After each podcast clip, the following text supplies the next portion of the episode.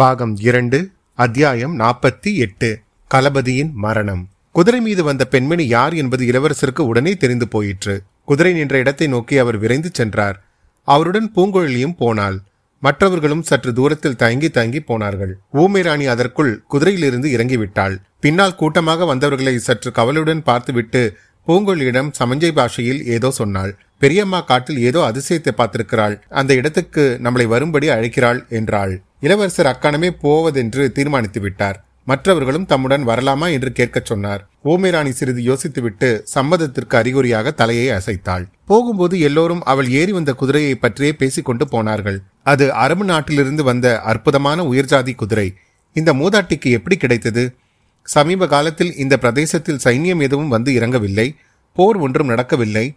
அப்படி இருக்கும்போது இக்குதிரை இந்த பெண்மணிக்கு எப்படி கிடைத்திருக்க முடியும்? தொண்டை மாநாட்டின் முகத்துவாரத்தில் அருகே சோழ நாட்டு கப்பல் ஒன்று கரை தட்டி புதைந்திருப்பதை பார்த்தோம். அங்கிருந்து சிறிது தூரம் வரையில் இலங்கை தீவின் கரை தென்கிழக்கு திசையாக வளைந்து நெளிந்து சென்றது. அடிக்கடி கடல் நீர் பூமிக்குள் புகுந்து சிறிய நீர்நிலைகளையும் பெரிய நீர்நிலைகளையும் உண்டாக்கி இருந்தது. இத்தகைய வளைகுடா ஒன்றுக்குள்ளிருந்துதான் வந்தியத்தேவன் முதலியவர்கள் அன்று காலையில் பார்த்த கப்பல் வெளியே வந்து கடலில் சென்றது. இப்போது ஊமைராணி தென்கிழக்கு திசையிலே அவர்களை அழைத்து கொண்டு சென்றால் அடர்ந்த காட்டுக்குள்ளே புகுந்து சென்றால் போக போக இளவரசனின் ஆர்வம் அதிகமாயிற்று.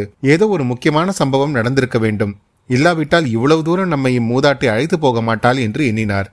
திடீரென்ற அச்சம்பவம் அவர்களுடைய கண்முன்னால் வந்து நின்றது. காட்டில் சிறிது இடைவேளி ஏற்பட்டதும் நீர்நிலை ஒன்று தெரிந்தது. அதன் கரையில் மனிதர்கள் சிலர் இறந்து கிடந்தார்கள். பிணங்களின் நாற்றத்தோடு காய்ந்து போன மனித ரத்தத்தின் நாற்றமும் கலந்து வந்தது. எத்தனையோ போர்க்களங்களின் அனுபவம் பெற்ற இந்த மனிதர்களுக்கு உயிரில்லா மனித உடல்களும் காய்ந்த இரத்தமும் புதிய அனுபவங்கள் அல்ல. எனினும் ஏதோ அதிசயமான மர்ம பயங்கரமான காரியம் இங்கே நடந்திருக்கிறது என்ற எண்ணம் எல்லோருடைய மனதிலும் ஆர்வத்தோடு அருவருப்பையும் உண்டாக்கியது. அருகிலே சென்று பார்த்தால் உயிரற்று கிடந்த உடல்கள் எல்லாம் தமிழ்நாட்டு மாலுமிகளின் உடல்கள் என்று தெரிய வந்தது. சீக்கிரம் சீக்கிரம், யாருக்காவது இன்னும் உயிர் இருக்கிறதா என்று பாருங்கள் என்று இளவரசர் கூவினார். அவருடன் வந்தவர்கள் ஒவ்வொரு உடல் அருகிலும் சென்று பரிசோதிக்க தொடங்கினார்கள். இளவரசரை ஊமைராணி மறுபடியும் கையினால் சமங்கை செய்து அழைத்து போனாள். உடல்கள் கிடந்த இடத்துக்கு சிறிது தூரத்துக்கு அப்பால் இருந்த மரத்தடிக்கு அழைத்து போனாள். அந்த மரத்தடியில் ஒரு கோர ஸ்வரூபம் சாய்ந்து படுத்திருந்தது. படுத்திருந்தவன் மனிதன்தான், ஆனால் அதை நம்புவது கஷ்டமாய் இருந்தது. உடம்பெல்லாம் காயங்கள். மண்டையில் பட்டிருந்த காயங்களிலிருந்து ரத்தம் முகத்தில் வழிந்து மிக பயங்கரமாக செய்திருந்தது.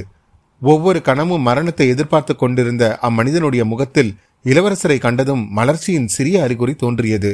அவன் வாய் திறந்து ஏதோ பேச முயன்றான். ஆனால் அவன் வாயிலும் ரத்தமாய் இருந்தபடியால் அவனுடைய முகத்தின் கோரம் அதிகமாயிற்று. இளவரசர் பரபரப்புடன் அவன் அருகில் போய் உட்கார்ந்தார். சீக்கிரம் தண்ணீர் கொண்டு வாருங்கள் என்று கத்தினார். அம்மனிதன், வேண்டாம் இளவரசே, சற்று முன்னால் தான் இந்த பெண்மணி தண்ணீர் கொடுத்தாள். இவள் அச்சமயம் வராதிருந்தால் இதற்குள் என் உயிர் பிரிந்திருக்கும். ஐயா, தங்களுக்கு துரோகம் செய்ய வந்ததின் பலனை இங்கேயே அனுபவித்து விட்டேன். மறு உலகில் இதற்காக மறுபடியும் கடவுள் என்னை தண்டிக்க மாட்டார் என்றான். இளவரசர் அவன் குரலை கேட்டதும் முகத்தை உற்று பார்த்தார். ஆ, கலபதி, இது என்ன பேச்சு? இதெல்லாம் எப்படி நடந்தது? எனக்கு நீர் என்ன துரோகம் செய்துவதற்காக வந்தீர்? அதை நான் நம்பவே முடியாது என்றார். ஐயா, தங்கள் உத்தம குணத்தினால் அப்படி சொல்கிறீர்கள். பழுவேட்டரையர்களின் சொற்படி தங்களை சிறைப்படுத்தி கொண்டு போக வந்தேன். இதோ கட்டளை என்று சொல்லி மடியிலிருந்து ஓலை ஒன்றை எடுத்து கொடுத்தான். சாகும் தருவாயில் இருந்த கலபதி ஓலையை கண்ணோட்டமாக இளவரசர் ஒரு வினாடியில் பார்வையிட்டார். இதில் உமது துரோகம் என்ன? சக்கரவர்த்தியின் கட்டளையைத்தானே நிறைவேற்ற வந்தீர். அதையறிந்து நானே விரைந்து ஓடி வந்தேன். அதற்குள் இந்த விபரீதங்கள் எப்படி நேர்ந்தன? சீக்கிரம் சொல்லுங்கள் என்றார். சீக்கிரம் சொல்லத்தான் வேண்டும், இல்லாவிட்டால் அப்புறம் சொல்லவே முடியாது என்றான் கலபதி. பிறகு அவன் அடிக்கடி தட்டு தடுமாறி பின்வரும் வரலாற்றை கூறினான். சக்கரவர்த்தியின் கட்டளையை பெற்றுக்கொண்டு கலபதி இரண்டு கப்பல்களுடன் நாகப்பட்டினத்திலிருந்து கிளம்பினான். அந்த வேலை அவனுக்கு பிடிக்கவில்லைதான். ஆயினும் சக்கரவர்த்தியின் கட்டளையை மீற முடியாமல் புறப்பட்டான். புறப்படும் போது பழுவேட்டரையர்கள் அவனிடம் கண்டிப்பாக சில கட்டளைகளை இட்டிருந்தார்கள். அதாவது, இலங்கையை அடைந்ததும் தனியான இடத்தில் கப்பல்களை நிறுத்தி கொண்டு இளவரசர் எங்கே இருக்கிறார் என்று முதலில் தெரிந்து கொள்ள வேண்டும். பிறகு அவரை நேரில் சந்தித்து சக்கரவர்த்தியின் ஓலையை கொடுக்க வேண்டும். அதற்கு முன்னால் சேனாதிபதி கொடும்பாலூர் வேளாளருக்கு இந்த செய்தி தெரியக்கூடாது. இளவரசரிடம் கட்டளையை கொடுத்த பிறகு அவராக வந்தால் சரி, இல்லாவிட்டால் பலவந்தமாக சிறைப்படுத்தியாவது கொண்டு வர வேண்டும். இவ்விதம் சொல்லித்தான் தங்கள் அந்தரங்க ஆட்கள் சிலரையும் பழுவேட்டரையர்கள் கலபதியுடன் சேர்த்து அனுப்பினார்கள். கலபதி மனதில் பெரிய பாரத்துடனே புறப்பட்டு வந்தான். அவன் கீழிருந்த கப்பல் மாலுமிகள் பலருக்கு எதற்காக இலங்கை போகிறோம் என்பதே தெரிந்திருக்கவில்லை. அதனால் அவனுடைய மனவேதனை அதிகமாய் இருந்தது. அவர்களிடம் எப்படி சொல்வது என்று தயங்கினான். கப்பல்களை தொண்டை மாநாட்டின் முகத்வாரத்தில் கொண்டு போய் நிறுத்திய பிறகு களபதி இன்னும் சில மாலுமிகளுடன் காங்கேசன் துறைக்கு போனான். இளவரசர் அப்போது எங்கே இருக்கிறார் என்று விசாரித்து வருவதற்காகத்தான். தென்னிலங்கையின் உட்பகுதியில் இளவரசர் பிரயாணம் செய்து கொண்டிருப்பதாக காங்கேசன் துறையில் தெரிந்து கொண்டு திரும்பி வந்தான். களபதி திரும்பி வருவதற்குள்ளே மாலுமிகளுக்குள் விஷயம் தெரிந்துவிட்டது. பழுவேட்டையர்களின் அந்தரங்க ஆட்கள் சிலர் இருந்தார்கள் அல்லவா, அவர்கள் மூலம் பரஸ்தாபம் ஆகிவிட்டது. களபதி திரும்பி வந்ததும் மாலுமிகள் கூட்டமாக சேர்ந்து கொண்டு களபதியிடம் கேட்டார்கள். பொன்னியின் செல்வரை சிறைப்படுத்திக் கொண்டு போகவா நாம் வந்திருக்கிறோம் என்று வினாவினார்கள். களபதி உண்மையை கூறினான். நாம் ராஜாங்க சேவையில் இருப்பவர்கள், சக்கரவர்த்தியின் கட்டளையை நிறைவேற்ற வேண்டியவர்கள் என்றான். எங்களால் அது முடியாது, இது பழுவேட்டரர்களின் கட்டளை என்பது தெரியும் என்றார்கள். பின்னே நீங்கள் என்னதான் செய்ய போகிறீர்கள் என்று களபதி கேட்டான். மாதோட்டம் சென்று இளவரசருடன் சேர்ந்து கொள்ளப் போகிறோம். மாதோட்டத்தில் இளவரசர் இல்லையே, இல்லாவிடில் சேனாதிபதி கொடும்பாலூர் வேலரிடம் சரணடைவோம். களபதி அவர்களுக்கு எவ்வளவோ சொல்லி பார்த்தும் பயனில்லை. களபதியுடன் நிற்பதற்கு பழுவேட்டரையர்களின் அந்தரங்க ஆட்கள் உட்பட சுமார் பத்து பேர் தான் சம்மதித்தார்கள். பத்து பேரை வைத்துக்கொண்டு இருநூறு பேரை என்ன செய்ய முடியும்? சரி, அப்படியானால் இப்போதே போய் தொலையுங்கள், பின்னால் வருகிறதையும் அனுபவித்துக் கொள்ளுங்கள். என்னால் இயன்ற வரையில் என் கடமையை நான் செய்வேன் என்றான் களபதி. மாலுமிகளில் பலர் இரண்டு கப்பல்களில் ஒன்றை செலுத்திக் கொண்டு மாதோட்டம் போகலாம் என்று உத்தேசித்தார்கள். மற்றும் சிலர் அதை ஆட்சேபித்தார்கள். ஆகவே கப்பலில் இருந்து இறங்கி தரைமார்க்கமாகவே புறப்பட்டார்கள். புறப்படும் அவசரத்தில் அவர்கள் ஏறியிருந்த கப்பலுக்கு நங்கூரம் பாய்ச்சவில்லை. கப்பல் நகர்ந்து நகர்ந்து சென்று கரை தட்டி உடைந்து மண்ணில் புதைந்து விட்டது. இதற்கு பிறகு களபதி மற்றொரு கப்பலுடன் அங்கிருக்க விரும்பவில்லை. காங்கேசன் துறையில் அவன் ஒரு செய்தி கேள்விப்பட்டிருந்தான். ஒரு நாளைக்கு முன்பு முல்லைத்தீவுக்கு பக்கத்தில் அரபு நாட்டு கப்பல் ஒன்று உடைந்து முழுகிவிட்டதென்றும் அதிலிருந்து தப்பி பிழைத்த மூர்க்க அரேபியர்கள் சிலர் அந்த பக்கத்தில் திரிந்து கொண்டிருப்பதாகவும் சொன்னார்கள். எனவே கரை தட்டி புதைந்த கப்பலுக்கு பக்கத்தில் இன்னொரு கப்பலையும் நிறுத்தி வைக்க அவன் விரும்பவில்லை. நன்றாயிருந்த கப்பலை அங்கிருந்து அப்புறப்படுத்தி கொண்டு போனான். கடல் அடுத்தபடியாக பூமிக்குள் சென்றிருந்த குடாவில் கொண்டு போய் நங்கூரம் பாய்ச்சி நிறுத்தினான். பின்னர் களபதி தன்னுடன் இருந்த மாலுமிகளுடன் கரையில் இறங்கி மேலே செய்ய வேண்டியதை பற்றி அவர்களிடம் கலந்து ஆலோசித்தான். அவன் மட்டும் தனியாக சென்று இளவரசரிடம் கட்டளையை சேர்ப்பிப்பதாகவும் அதுவரையில் மற்றவர்கள் கப்பலை பத்திரமாக பாதுகாத்து வர வேண்டும் என்றும் சொன்னான். மாலுமிகள் தங்கள் கவலையை களபதியிடம் தெரிவித்துக் கொண்டார்கள். அவர்களுக்கு களபதி தைரியம் கூறி கொண்டிருக்கும் போதே பயங்கர கூச்சல்களை போட்டுக்கொண்டு சில மனிதர்கள் அவர்களை சூழ்ந்து கொண்டு தாக்கினார்கள். அவர்கள் அரபு நாட்டார் என்பது தெரிந்தது. தமிழ் மாலுமிகள் அச்சமயம் அந்த தாக்குதலை எதிர்பார்க்கவில்லை. சண்டைக்கு ஆயத்தமாகவும் இருக்கவில்லை. கையில் கத்தியும் வைத்திருக்கவில்லை. எனினும் தீரத்துடன் போராடினார்கள். போராடி எல்லோரும் உயிரை விட்டார்கள். இளவரசே, நான் ஒருவன் மட்டும் மரண காயங்களுடன் ஓடி ஒளிந்து உயிரை காப்பாற்றிக் கொண்டேன். நடந்தது என்னவென்பதை யாருக்காவது சொல்ல வேண்டும் என்பதற்காகவே இது இதுவரையில் உயிரை வைத்துக் கொண்டிருந்தேன். இளவரசே, தங்களை நேரில் பார்த்து சொல்லும்படியான பாக்கியம் எனக்கு கிட்டிவிட்டது. தங்களுக்கு நான் துரோகம் செய்ய எண்ணியதற்கு பலனையும் அனுபவித்து விட்டேன். பொன்னியின் செல்வரே, என்னை மன்னித்து விடுங்கள் என்றான் களபதி. கடமையை ஆற்றிய களபதியே, உம்மை எதற்காக நான் மன்னிக்க வேண்டும்? போர்க்களத்தில் உயிரை விடும் வீரர்கள் அடையும் வீர சொர்க்கம் ஒன்று இருந்தால் அதற்கு நீரும் அவசியம் போய் சேருவீர், சந்தேகமில்லை என்று சொல்லி இளவரசர் களபதியின் தீயென கொதித்த நெற்றியை தடவி கொடுத்தார். களபதியின் கண்களிலிருந்து அப்போது பெருகிய கண்ணீர் அவன் முகத்தில் வழிந்திருந்த இரத்தத்தோடு கலந்தது. மிக்க சிரமத்துடன் அவன் தன் கைகளை தூக்கி இளவரசரின் கரத்தை பிடித்து கண்களில் ஒற்றிக்கொண்டான். இளவரசரின் கரம் களபதியின் கண்ணீரில் நனைந்தது. அவருடைய கண்களிலும் கண்ணீர் துளித்தது.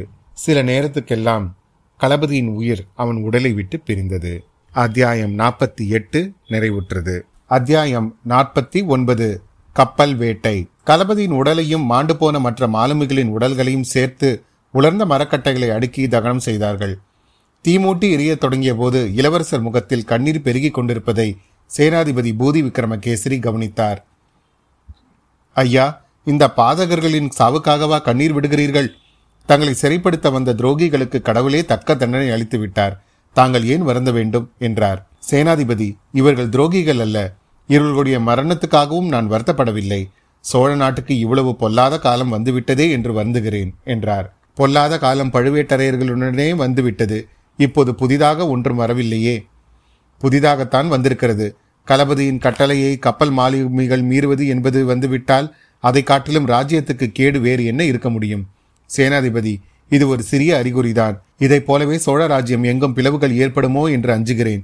அப்படி ஏற்பட்டால் விஜயாலய சோழர் அஸ்திவாரமிட்ட இந்த மகாராஜ்யம் சின்னாபின்னமாகிவிடுமே. இந்த கேடு என்னாலேயேவா நேர வேண்டும்? மகாபாரத கதை கேட்டிருக்கிறேன். துரியோதனன் பிறந்தபோது நரிகளும் ஓநாய்களும் பயங்கர ஊளையிட்டன என்று பாரதம் சொல்லுகிறது. நான் பிறந்தபோதும் அப்படி நரிகளும் நாய்களும் பயங்கரமாக ஊளையிட்டிருக்க வேண்டும் என்றார் இளவரசர். ஐயா, தாங்கள் இந்த உலகில் ஜனித்த போது என்னென்ன நல்ல சகுனங்கள் ஏற்படலாமோ அவ்வளவும் ஏற்பட்டன. தங்கள் ஜாதகத்தை கணித்த ஜோதிடர்கள் போதும் சேனாதிபதி போதும், இந்த பேச்சை கேட்டு கேட்டு என் காது புளித்து விட்டது. என் ஜாதக விசேஷம் இருக்கட்டும், நாம் பிரிய வேண்டிய காலம் வந்துவிட்டது. சேனாதிபதி, தங்களை கேட்டுக்கொள்கிறேன், இந்த கப்பல்களிலிருந்து களபதியின் கட்டளை மீறி சென்ற மாலுமிகள் தங்களிடம் வந்தால் தாங்கள் அவர்களை சேர்த்து கொள்ளக்கூடாது. உடனே சிறைப்படுத்தி அவர்களை தஞ்சைக்கு அனுப்ப வேண்டும். இளவரசே, களபதி கூறியதை மட்டுமே நாம் கேட்டோம். மாலுமிகளின் கட்சி என்னவென்று நாம் கேட்கவில்லை. ஒரு பக்கத்து பேச்சை கேட்டு மட்டும் எப்படி தீர்மானிக்க முடியும்? அது நீதிக்கும் தர்மத்துக்கும் உகந்ததா? தாங்கள் என்னுடன் வாருங்கள். அந்த மாலுமிகள் வந்ததும் அவர்கள் சொல்வதையும் கேட்டு முடிவு செய்யலாம். ஐயா, அது சாத்தியமல்ல. தங்கள் உசிதம் போல் செய்யுங்கள். நான் இனி ஒரு கணமும் இங்கே தாமதிக்க முடியாது. உடனே புறப்பட்டாக வேண்டும். படகுக்காரன் எங்கே என்று கேட்டார். எங்கே புறப்பட வேண்டும் இளவரசே? படகுக்காரன் எதற்கு? அதை பற்றி தாங்கள் கேட்கவும் வேண்டுமா? வந்தியத்தேவனை ஏற்றிச் செல்லும் கப்பலுக்குத்தான் நானும் போக வேண்டும். அந்த வீராதி வீரன் எனக்காகவே அரேபியர் வசப்பட்ட கப்பலில் ஏறி பயங்கரமான அபாயத்துக்கு உள்ளாகி இருக்கிறான். அவனை நான் கைவிட்டு விடக்கூடுமா? ஏற்கனவே நான் செய்துள்ள பாவங்கள் போதாதென்று சிநேகித துரோகம் வேறு செய்ய வேண்டுமா? ஐயா, தாங்கள் ஒரு பாவமும் நான் அறிந்து செய்ததில்லை. தாங்கள் சொன்னாலும் உலகம் ஒப்புக்கொள்ளாது. வந்தியத்தேவன் வெறும் முரடன், முன் யோசனை சிறிதும் இல்லாதவன். அவனாக வருவித்து கொண்ட அபாயத்துக்கு தாங்கள் எப்படி பொறுப்பாக முடியும்? இதில் சிநேகிதர் துரோகம் என்ன? இளவரசே, எங்கிருந்தோ தெரிக்கிட்டு வந்த ஒரு வாலிபனை தங்கள் சிநேகிதன் என்று கொண்டாடுவதே எனக்கு பிடிக்கவில்லை. சமநிலையில் உள்ளவர்கள் அல்லவோ சிநேகிதர்கள் ஆக முடியும். சேனாதிபதி, வீண் பேச்சில் காலத்தை கடக்க நான் விரும்பவில்லை. அவன் என் சிநேகிதன் இல்லாவிட்டாலும் நன்றி என்று ஒன்று இருக்கிறதல்லவா? வள்ளுவர் முதலாவது பெரியோர்கள் அனைவரும் சொல்லியிருக்கிறார்களே, சோழகுலத்தார் நன்றி மறந்தவர்கள் என்ற புகழ் என்னால் கெட்டுப்போக விடமாட்டேன். இந்த வினாடியே புறப்பட்டு சென்று அந்த கப்பலை தேடி பிடிப்பேன். எப்படி புறப்படுவீர்கள்? எங்கே தேடுவீர்கள் இளவரசே? நீங்கள் வந்த படகில் ஏறிக்கொண்டு புறப்படுவேன். முயலை வைத்துக்கொண்டு புலி வேட்டையாட முடியுமா? ஆழ்கடலில் செல்லும் மரக்கலத்தை இச்சிறிய படகில் ஏறி துரத்தி பிடிக்க முடியுமா? பிடித்த பிறகுதான் என்ன செய்வீர்கள்? படகில் ஏறி போவேன். படகு உடைந்தால் மரக்கட்டைகளை பிடித்து நீந்தி கொண்டு போவேன். வந்தியத்தேவன் ஏறி சொல்லும் கப்பல் ஏழு கடல்களுக்கு அப்பால் சென்றாலும் அதை துரைத்து கொண்டு போய் பிடிப்பேன். பிடித்த பிறகு என் நண்பனை காப்பாற்ற முடியவிட்டால் நானும் அவனோடு உயிரையாவது விடுவேன். படகுக்காரன் எங்கே? இவ்விதம் சொல்லிக்கொண்டே இளவரசர் நாலாபுரமும் திரும்பி பார்த்தார். படகுக்காரனுடன் ஒரு பக்கமாக நின்று பூங்குழலி பேசிக்கொண்டிருப்பதை கவனித்தார். அருகில் ஊமை மூதாட்டியும் நின்றாள். அவர்கள் இருந்த இடத்தை நோக்கி விரைந்து போனார். சமீபத்தில் சென்றதும் பூங்குழலி கண்ணீரில் நீர் ததும்ப அப்படகுக்காரனுடன் ஆத்திரமாக ஏதோ பேசிக் கொண்டிருந்தாள் என்று தெரிந்தது. ஆஹா, இது என்ன, இன்னொரு உட்கலகமா என்றார் இளவரசர். படகுக்காரன் திடீரென்று இளவரசர் காலில் விழுந்தான். இளவரசே, தெரியாமல் பாதகம் செய்துவிட்டேன், பணத்தாசையால் செய்துவிட்டேன், மன்னிக்க வேண்டும் என்று கதறினான். இது என்ன பூங்குழலி, எல்லோருமாக சேர்ந்து என்னை பைத்தியமாக்கி விடுவார்கள் போலிருக்கிறதே. நீயாவது விஷயம் என்னதென்று சொல்லக்கூடாதா? இளவரசே, இத்தனை நேரம் சொல்ல வெட்கப்பட்டு கொண்டு சொல்லவில்லை. இவன் என் தமையன். தங்களை கொல்வதற்காக வந்த இரண்டு பாவிகளையும் இவன்தான் கோடிக்கரையிலிருந்து படகில் ஏற்றிக்கொண்டு வந்தான். அவர்கள் சொற்படியேதான் இவன் இதுவரை இங்கே காத்து கொண்டிருந்திருக்கிறான். அவர்களை இன்று காலையில் மறுபடியும் படகில் ஏற்றி நாம் பார்த்த கப்பலில் கொண்டு போய் விட்டானாம். தங்கள் நண்பரும் அதிலேதான் ஏறியிருக்கிறார் என்றாள். பிரபு, என்னை வெட்டி கொன்று விடுங்கள். அவர்கள் அத்தகைய துஷ்டர்கள் என்று எனக்கு தெரியாது. தெரிந்திருந்தால் செய்திருக்க மாட்டேன். என்னை தங்கள் கையினாலே கொன்று விடுங்கள் என்றான் படகுக்காரன். அப்பனே, இச்சமயம் உன் உயிர் எனக்கு விலை மதிப்பில்லாத பொருள். வா போகலாம். அந்த கப்பலிலேயே என்னையும் கொண்டு போய் ஏற்றிவிடு. எனக்கு நீ செய்த கெடுதலுக்கு அதுதான் பரிகாரம். புறப்படு, போகலாம் என்றார் இளவரசர். கடற்கரையோரத்தில் சென்றதும் கரையில் கிடந்த படகை படகோட்டி தண்ணீரில் இழுத்து விட்டான். இளவரசர் கடலை கூர்ந்து பார்த்து கொண்டே இருந்தார். அதோ கப்பல் இன்னும் தெரிகிறது, பிடித்து விடலாம் என்றார். சேனாதிபதியும் தூரத்தில் தெரிந்த கப்பலை கூர்ந்து பார்த்தார். இளவரசே, பழம் நழுவி பாலில் விழுந்தது போலாயிற்று என்றார். என்ன என்ன, தங்களிடமிருந்து கூட நல்ல வார்த்தை வருகிறதே. நம் கண்ணுக்கு தென்படுவது தாங்கள் நினைக்கிறபடி வந்தியத்தேவனை ஏற்றி செல்லும் கப்பல் அல்ல, பார்த்திபேந்திரனுடைய கப்பல். திருகோணமலை பக்கம் இருந்து வருகிறது. நாம் இருக்கும் திசையை நோக்கி வருகிறது. தெரியவில்லையா? ஆமாம் ஆமாம். அப்படியானால் மிகவும் நல்லதாய் போயிற்று. பார்த்திபேந்திரர் வேறு ஏதோ நோக்கத்துடன் வருகிறார். ஆயினும் நல்ல சமயத்தில் வந்திருக்கிறார். சிங்கத்தை கொண்டே சிறுத்தையை வேட்டையாடலாம். ஆனால் அந்த கப்பல் இங்கே வரும் வரையில் நான் காத்திருக்கப் போவதில்லை. படகில் சிறிது தூரம் சென்று ஏறிக்கொள்ளப் போகிறேன். இளவரசே, தங்களுடன் படகில் வருவதற்கு ஐயா நீங்கள் ஒருவரும் என்னுடன் வரவேண்டியதில்லை. இங்கேயே நின்றால் எனக்கு பெரிய உதவி செய்ததாக எண்ணிக்கொள்வேன். திருமலை, உனக்கும் கூட தான் சொல்கிறேன். உனக்குத்தான் கடல் என்றால் தயக்கமாயிற்று. ஆமையா, நானும் பின்தங்குவதாகவே இருந்தேன். இலங்கை தீவில் இருக்கும் வரையில் தங்களை பார்த்து கொள்ளும்படிதான் எனக்கு கட்டளை. முதன் மந்திரி மதுரையில் இருக்கிறார். அவரிடம் போய் இங்கு நடந்தவற்றை சொல்ல வேண்டும். அப்படியே செய். பூங்குழலி, நீயும் இங்கே நிற்க வேண்டியதுதான். உன் தமையனை பற்றி கவலைப்படாதே, நான் பார்த்து கொள்கிறேன். நீ வந்த படகை எங்கேயோ விட்டிருப்பதாக சொன்னாய் அல்லவா? அதில் ஏறி நீயும் உன் வழியில் போகலாம். நீ எனக்கு செய்த உதவியை என்றும் நான் மறக்க மாட்டேன். சேச்ச, கண்ணீரை துடைத்துக்கொள். பார்க்கிறவர்கள் என்ன நினைத்துக் கொள்வார்கள்? இவ்வாறு கூறிவிட்டு இளவரசர் ஊமைராணியின் அருகில் சென்று அவளுடைய பாதத்தை தொட்டு வணங்கப் போனார். அந்த மூதாட்டி அவரை தடுத்து நிறுத்தி உச்சி முகர்ந்து ஆசிர்வதித்தாள். அடுத்த நிமிஷம் இளவரசர் கடலில் ஆயுத்தமாக நின்ற படகில் பாய்ந்து ஏறிக்கொண்டார். கரையில் இருந்தவர்கள் படகை பார்த்து கொண்டே நின்றார்கள். இளவரசரும் போகின்ற படகிலிருந்து அவர்களை பார்த்து கொண்டே இருந்தார். எல்லோரையும் பொதுவாக பார்த்தாலும் அவருடைய கண்கள் பூங்குழலியின் கண்ணீர் வழிந்த முகத்திலேயே நிலைத்து நின்றது.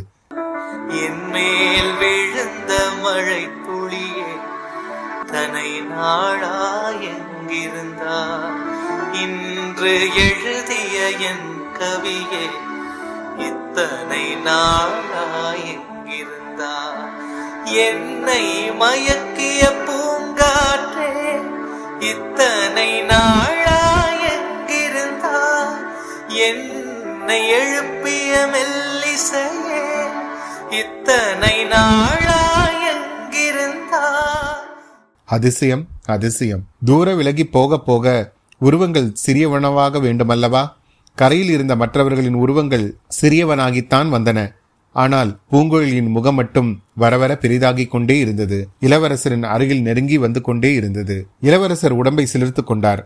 கண்களை வேறு பக்கம் திருப்பினார். முதல் நாள் இரவு கண்ட கனவில் ஒரு நிகழ்ச்சி அவர் மனக்கண் முன் வந்து நின்றது. இளைய பிராட்டி குந்தவை, தம்பி, உனக்காக இங்கே வானதி காத்திருக்கிறாள் என்பதை மறந்து விடாதே என்று கூறிய மொழிகள் கடல் அலைகளின் இரைச்சலுக்கிடையே தெளிவாக அவருடைய காதில் கேட்டன.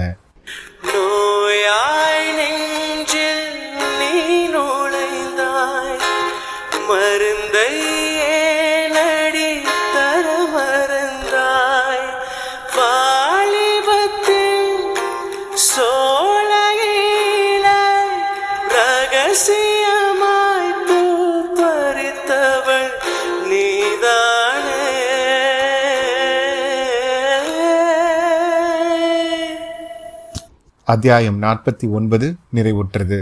அத்தியாயம் ஐம்பது, ஆபத்துவிகள்.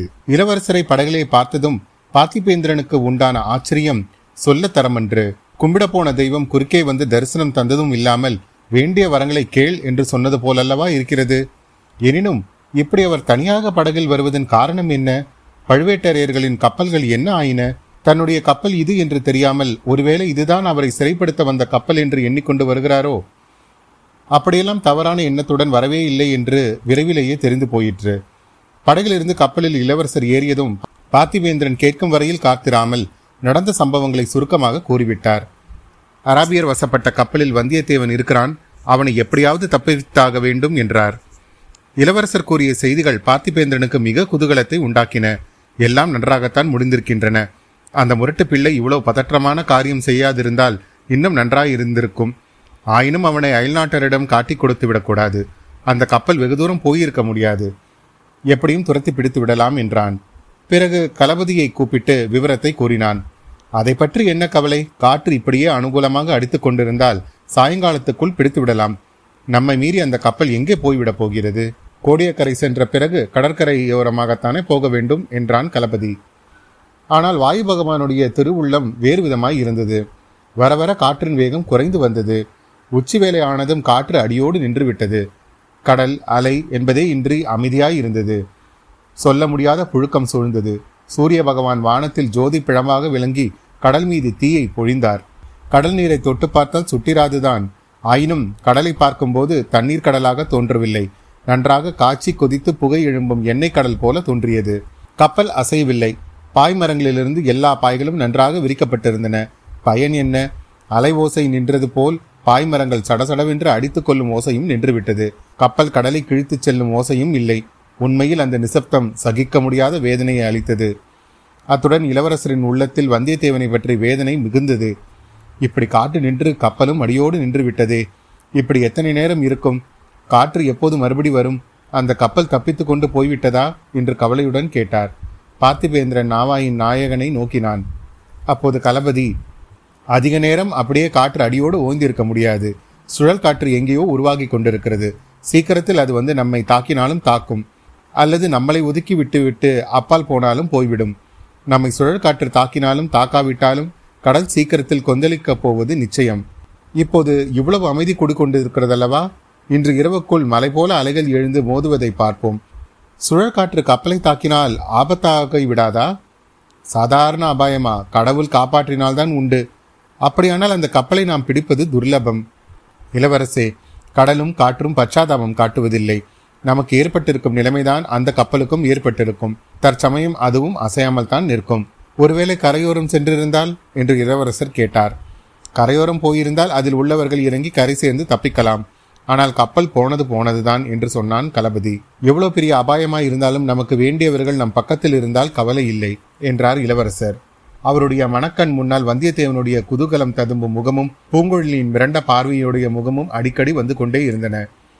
அவர்கள் அச்சமயம் எங்கே இருப்பார்கள்? என்ன செய்து கொண்டிருப்பார்கள்? என்ன எண்ணி கொண்டிருப்பார்கள்? உண்மையிலேயே அபாயம் சூழ்ந்த நிலையில் நாம் விட்டுவிட்டு வந்த வந்தியத்தேவனிடம் இப்போது நாம் செல்வோம்.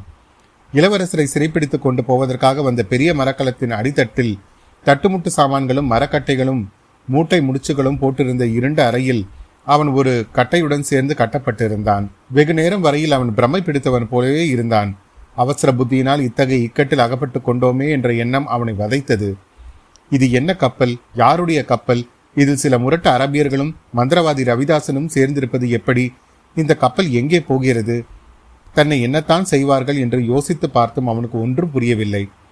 அவன் தன் வருங்காலத்தை பற்றி கண்டு வந்த கனவெல்லாம் உண்மையில் கனவுதான் போலும். இதைவிட பெரிய கஷ்டங்களில் இருந்தெல்லாம் நாம் தப்பித்திருக்கும் போது இதிலிருந்து தப்பிக்கவும் ஒரு வழி கிடைக்காமலா போகும் என்ற சலபமும் என்ற சபலமும் சில சமயம் ஏற்பட்டது. பார்க்கலாம். உடம்பில் உயிர் இருக்கும் வரையில், அறிவும் ஆலோசனை திறனும் இருக்கும் வரையில் அடியோடு நம்பிக்கை இழக்க வேண்டியதில்லை. இந்த ஆசை தோன்றிய பிறகு சுற்றுமுற்றும் பார்த்தான். இருட்டில் முதலில் கண் தெரியவில்லை. வர வர தெரியலாயிற்று. அவனுக்கு சமீபத்திலேயே பல வகை ஆயுதங்கள் குவித்து கிடப்பதை கண்டான். அவனுடைய உடம்பு இறுக்கி கட்டப்பட்டிருப்பதே தவிர கைகள் இறுக்கி கட்டப்படவில்லை. கைக்கட்டை தளர்த்தி கொண்டு ஒரு கையை நீட்டி அங்கே கிடந்த கத்திகளில் ஒன்றை எடுக்கலாம். உடம்பையும் கால்களையும் பிடைத்திருக்கின்ற கயிற்றை அறுத்து விடலாம். ஆனால் பிறகு என்ன செய்வது? இந்த அரை கதவோ சாத்தப்பட்டிருக்கிறது. இதிலிருந்து வெளியே போவது எப்படி? போன பிறகு அவ்வளவு அரபியர்களுடனும் மந்திரவாதியுடனும் அவன் தோழனுடனும் சேர்ந்தாற்போல் சண்டை போட முடியுமா? அப்படி சண்டை போட்டு எல்லோரையும் கொன்று விட்டாலும் அப்புறம் என்ன பண்ணுவது? கப்பலை தன்னந்தனியாக தன்னால் செலுத்த முடியுமா?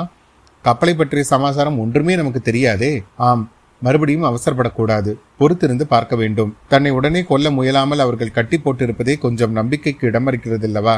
என்னதான் செய்ய போகிறார்கள்? பார்க்கலாமே.